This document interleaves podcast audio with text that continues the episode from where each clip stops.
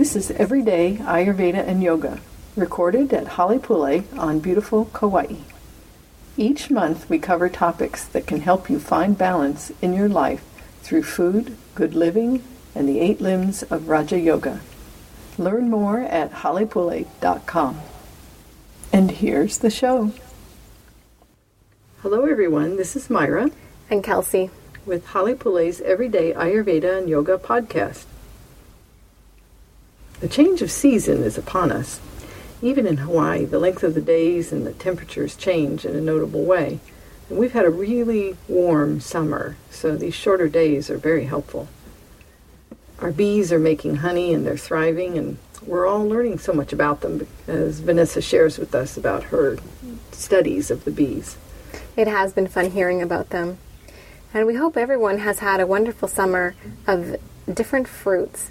We recently had a 300 hour yoga teacher training group on Kauai, and it was a lot of fun. They loved the fresh fruit, especially. We had an amazing summer of mangoes, sapote, lychee, and now our citrus season is upon us. And our bananas continue to be abundant and very flavorful. We've had so much this year that we started drying it and offering it to people. And we just made a coconut mango blend. Yeah. Yum. I remember you noted how fidgety the recent yoga teacher trainees were on the first morning doing their pranayama practice. For those who are new to yoga, pranayamas are specific breathing practices that work with our prana, or life force, by working with the breath. But Myra, your comment reminded me how fidgety I was in the past, always moving, shifting, and adjusting, and I didn't even realize it. That's usually a sign of excess vata. And it was distinctive with this most recent group because they were in the same room as our woofers, which are willing workers on organic farms. They're the people who are here taking care of Durga farms. They happen to be committed yogis and yoginis who are living Ayurveda and yoga. As a result, they've calmed down and they're able to be still in the practices. Many people, teachers included, can't stay still between or during the practices. Some students had traveled long distances the day before, and air travel is one major thing that aggravates Vata dosha. And that can make sitting still difficult. However, if they were fairly balanced beforehand, it may not have been that extreme. That's right. Keeping the doshas balanced gives us the stability and the strength to better manage ourselves in stressful situations. Whether it's a long flight or drives or giving birth or spending large amounts of time at the computer, the dosha balance gives us the ability to stay clear and connected to our innermost self, the God of our heart. Constant fidgeting is not uncommon, and it's often associated with misusing our senses, a main factor in most disease. Misusing my senses was not something I had awareness of prior to Ayurveda and yoga. People around me lived indiscriminately, and I did the same. I didn't really know any different when I think about it now. Eating, watching, and listening to what I wanted when I wanted it, regardless of the impact, was just normal. Putting any kind of chemical on my skin without a thought of the side effects and using products with strong chemical scents, all without the thought of consequences to myself or others, was also the norm. Wearing chemical perfume was just what women did, from my limited perspective. That's how I was raised, and it seemed like freedom to me.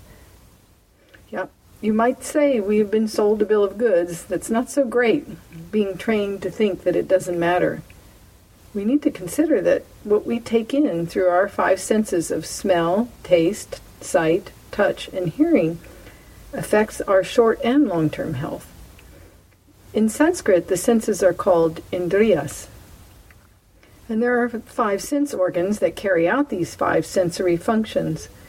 We use the eyes to see, the ears to hear, the tongue to taste, the skin to touch, and the nose to smell. I realize this might seem obvious, but most of us have never thought much about that and their powerful effect. I remember the big controversy that went on in the 60s about the effects of TV and movies on children, especially. And um, it came through the media, of course. It said, oh, no, it's no problem, no worries, no What- effect. What do you mean by the effect of TVs and movies? that there would be some impression that's made by be- this exposure. so that every time we look at something and listen to something, that there is an effect. Ah, I see. So the senses should be used for discrimination, which means our ability to select and reject in life, our ability to say yes and no. And this is actually what brings us true freedom. We can make choices from the inside out and not the outside in. Think about that.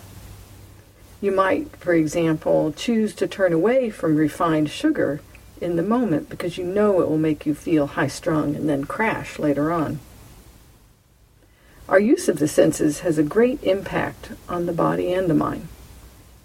The impressions, or in Sanskrit it's called samskara, from what we watch affects the nerves, the function of the brain, and the flow of energy through the body, which of course all affects the function of the mind. The same for what we listen to and smell.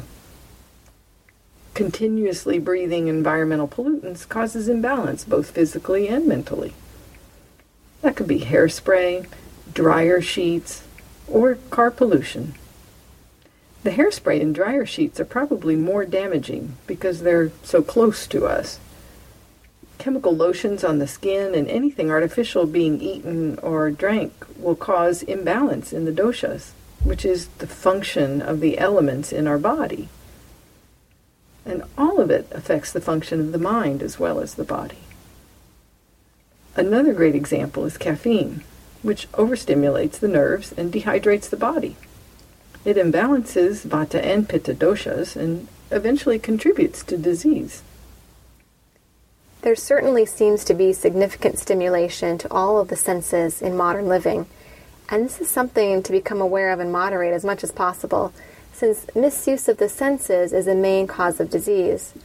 But with so many people drinking coffee and alcohol or eating foods with refined sugar, for example, I remember it feeling initially difficult to make a different choice. Ayurveda and yoga are holistic sciences. They teach us to connect what we do with how we feel, the law of cause and effect. It's also called karma most of us don't see the connection or have the awareness that how we are using or misusing our senses is the starting point to implement changes that support our mental, physical, emotional, and spiritual balance. You know, we're meant to feel well, and so many people don't feel well today. And the moments of fleeting pleasure that come from misuse of the senses results in long-term negative impact. So we get dukkha, which means suffering in Sanskrit, instead of sukha, which is sweetness. Hmm. I, I said it felt initially difficult to make a different choice, and it did, but definitely the shift to more sukha or sweetness has been much more rewarding than continuing on just blending in with my surroundings and the people who are doing those other things. Because misuse of the senses is so commonplace, it can be a challenge in the beginning to discriminate what is proper use and what is misuse. Some people ask, What do you mean when you say misuse of the senses causes disease? Well, here's some examples. If you overeat in one sitting, it leads to indigestion. And if you have indigestion on an ongoing basis, then eventually there's going to be some kind of irritation in the bowel, for example, or some digestive disorders. Another example is eating pungent foods, hot foods that make your digestion burn. And many people will experience loose bowel movements as a result of that. And if you keep doing that over an extended period of time, then inflammation will come, and that leads to disease. And garlic would be an example of a pungent food? It would. It yeah. would. Okay. Those would be misusing the sense of taste. Right. And then using strong chemicals for washing your clothes uh, and drying them, or putting makeup on your face that's full of all kinds of chemicals, um, and results in a continually runny nose. Now, I've known many women that have done this over the years. Uh, so it misuses not only the sense of smell, but touch as well, and it affects the condition of the skin. You know, m- an example of misusing eyesight includes relying on seeing things to understand them. And it, that results in feeling insecure because we're so weak in the use of our other senses. And insecurity over long periods of time tends to distort our cellular environment, and that leads to diseases. Ignoring our sense of smell, thinking some toxin is not a problem because we can't see it. And this results in mental and physical disturbance that's harmful, but maybe not so easy to make a specific connection. The thing we have to remember, though, is doing harmful things to ourselves has an effect. Everything matters. The one to one connection may not be so obvious, but we can take it to the imbalance of the doshas and Agni, our digestive fire, and then it goes directly to disease. Not knowing the difference between stretching a muscle and pain, for example, is another one that I thought of. You know, when we push children, they lose that ability to discriminate and care for their bodies appropriately.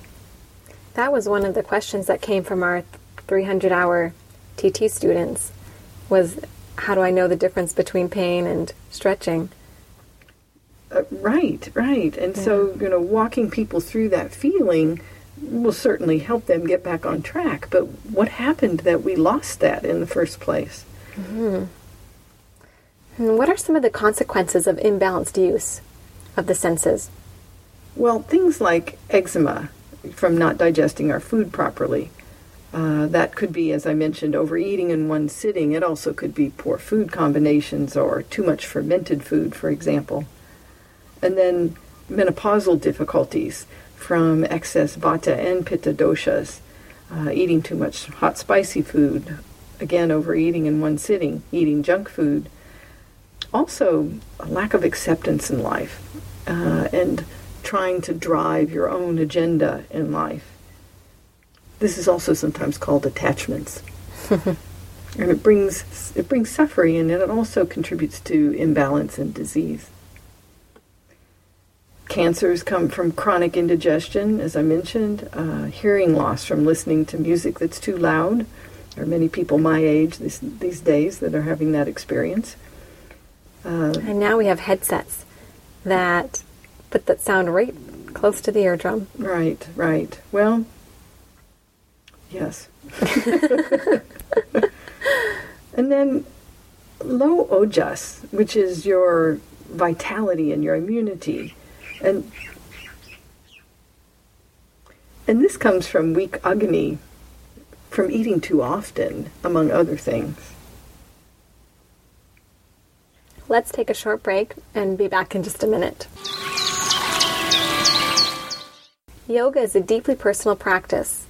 It connects us with our true selves, helps us find peace on and off the mat, and ensures our bodies and minds are flexible and strong.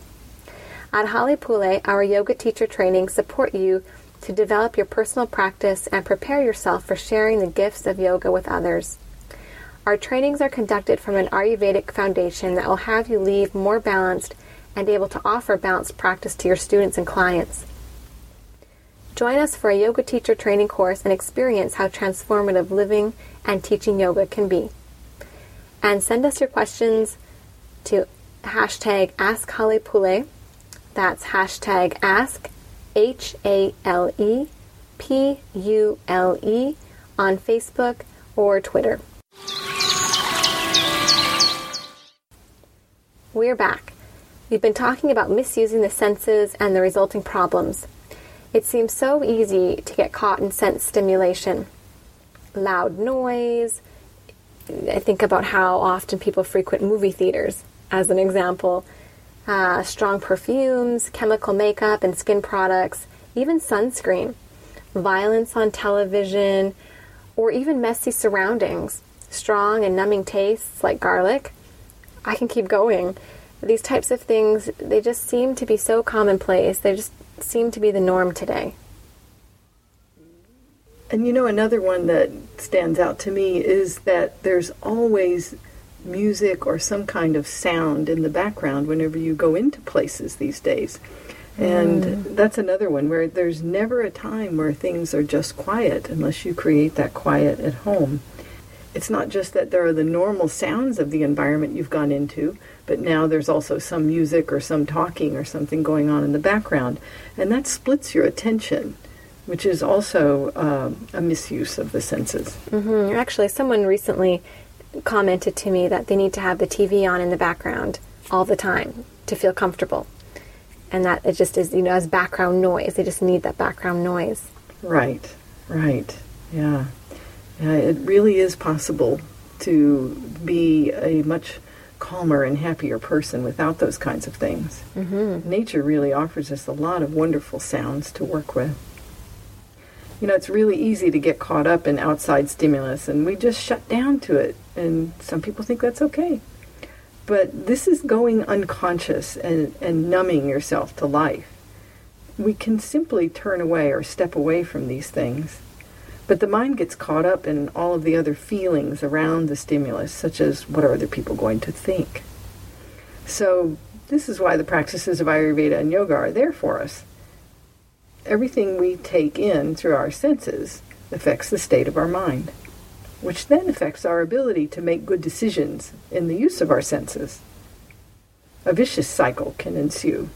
And if we just keep going, thinking we have to satisfy everything on the outside, then this cycle will just continue. At Halepule, we approach living and teaching as the opportunity to cultivate sattva, balance and harmony, particularly with the mind. Let's talk about the state of the mind related to the mahagunas, uh, which are the great primal energies, which includes sattva, and then how the use of the senses relates to this. Sure. Let's start with a quick review of the Mahagunas. They are aspects that are present in all of nature, including in us. They are tamas, which is darkness and inertia, rajas, which is activity leading to disturbance, and sattva, balance and harmony, and the light. Tamas in the mind is dullness and inertia. It's when we have only our own point of view without regard for others. And we can see this in a lot of the extremes that we see in life today. Rajas in the mind is continual activity and movement, and then looking for more and more, and then moving into disturbance. So you could see that going into extreme sports, for example, a lot of rajas moving toward tamas. Sattva in the mind results in kindness, consideration, and respect for others, clarity in the mind, and a sense of peace. I've been cultivating sattva in my mind for a while now, and still tamas and sometimes rajas creep in. Well, you practiced the rajas and tamas for many years. it's a process for all of us. But I can say from my experience that it gets easier if you keep going and you let go into the process. It's like it's like surfing a sweet little smooth wave. Yes, rajas and tamas used to predominate in my mind. When I started experiencing some sattva, the others would take over without me even realizing it. For example, I would be slumping rather than have balanced posture before I even realized I had slouched. Now, with conscious and persistent practice, I usually see this happening in the moment and can make a shift before it goes too far and begins to affect more than my posture, such as my mind and my interactions with people. Yeah, the more we grow sattva in our life, in all of our life, the more the mind will reflect that quality as well. The intuitive energy practice tools are great for this. They're a practical support for me in my practice of conscious and spiritual living. We have a free download of the basics on our website. These tools are what helped me see beyond my thoughts and my mind. Anything that consciously moves us toward the subtle aspects of living is really helpful. I'm so glad that you introduced me to those tools because they have made all the difference in my experience the last few years. I remember when I first met you and was clearing out the tamasic response of being a victim, eh, which had me carry a lot of resentment. I recall asking you if you ever felt victimized or do you ever get resentful?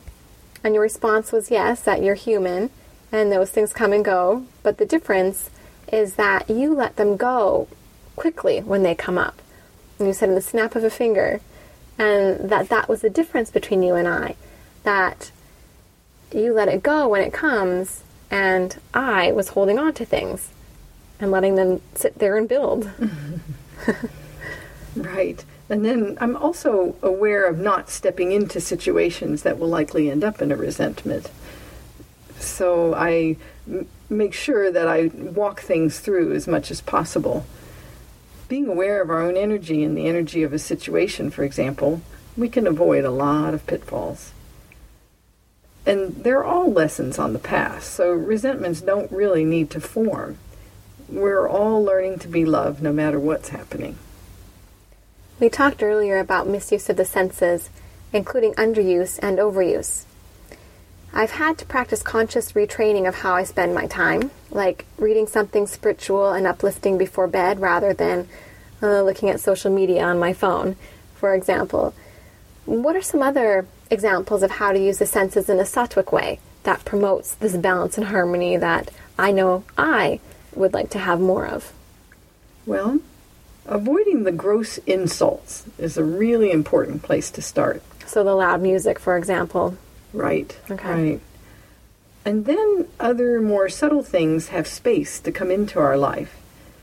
It also requires some consistency and being gentle and persistent to grow sattva.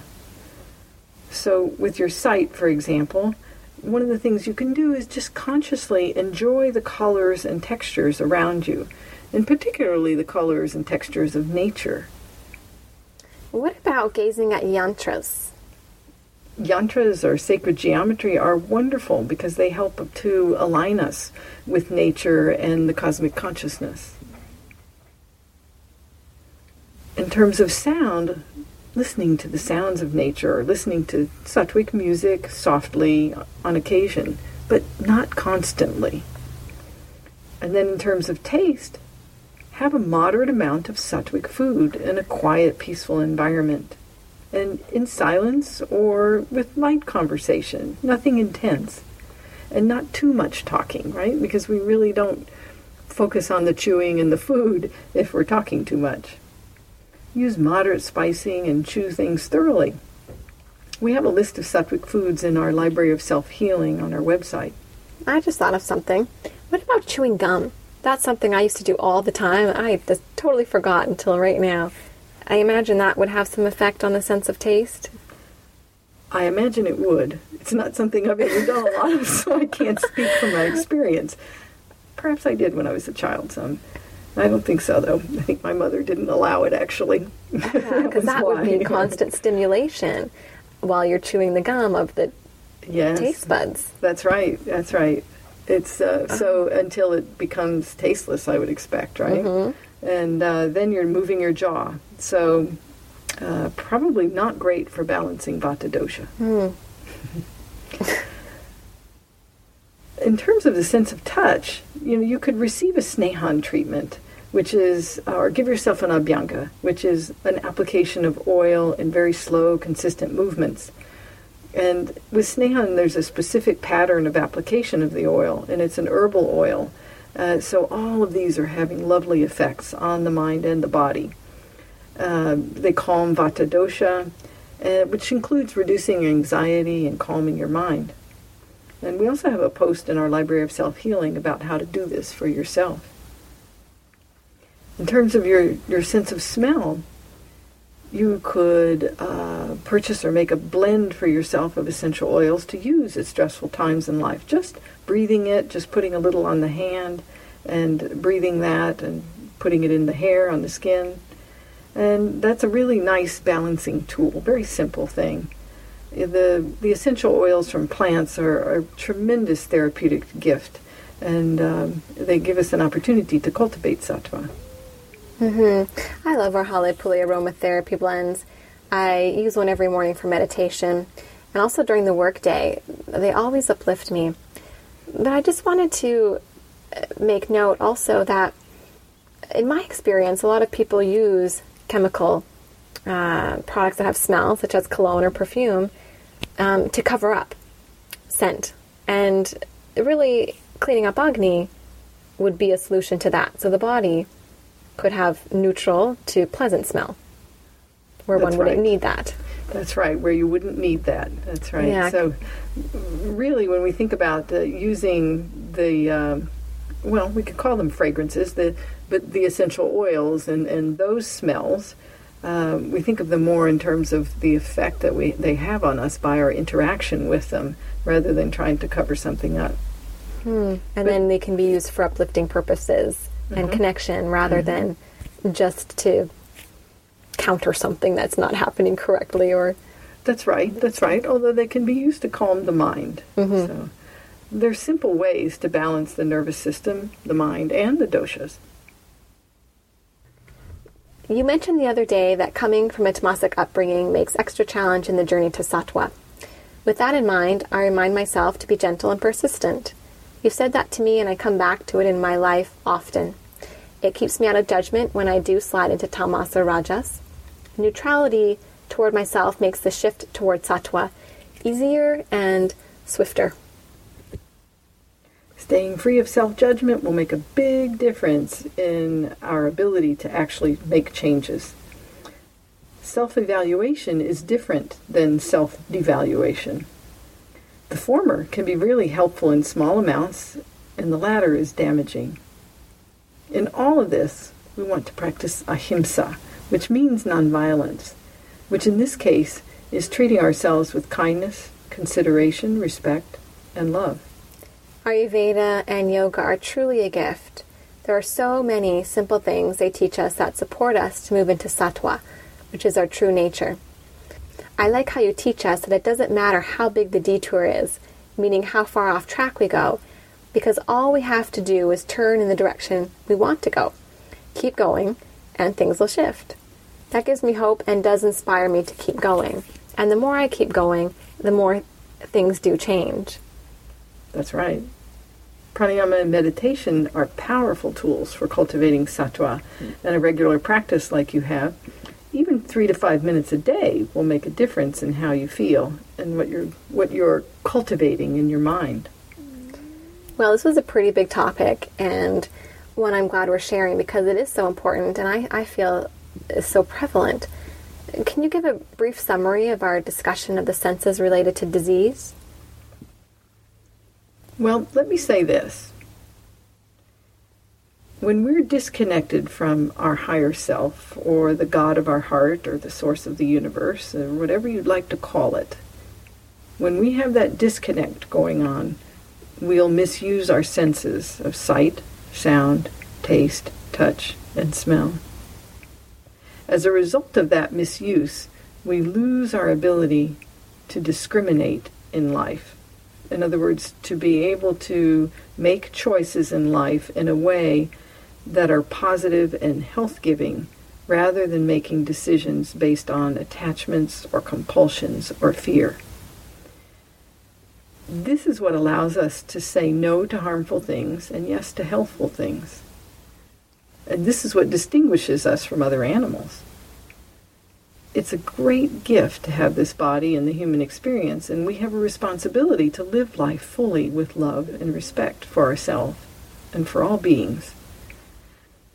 So, learning how to use the senses in a healthful way is something that brings great, great rewards. And this is how we cultivate sattva in all of life.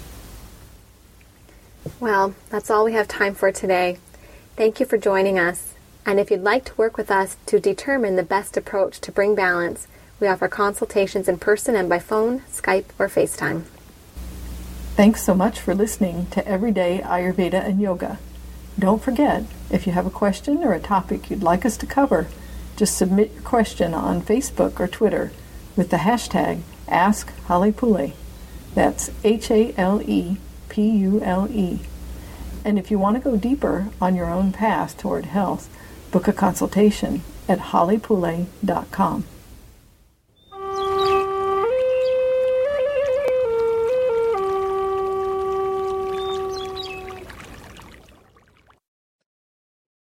In Ayurveda, we understand that we each have a unique constitution Halepule's tridoshic approach is ideal for families and supports multiple constitutions. You can cultivate sattva in cooking, knowing that you're making meals that support everyone's constitution. Subtle adjustments may be required, but it doesn't need to be a stress point. To learn our Tridoshic approach to create nourishing meals, join Simple Ayurvedic Cooking with Halepule. The recipes are easy, delicious, and will leave you feeling energized. And the link to join is in our show notes.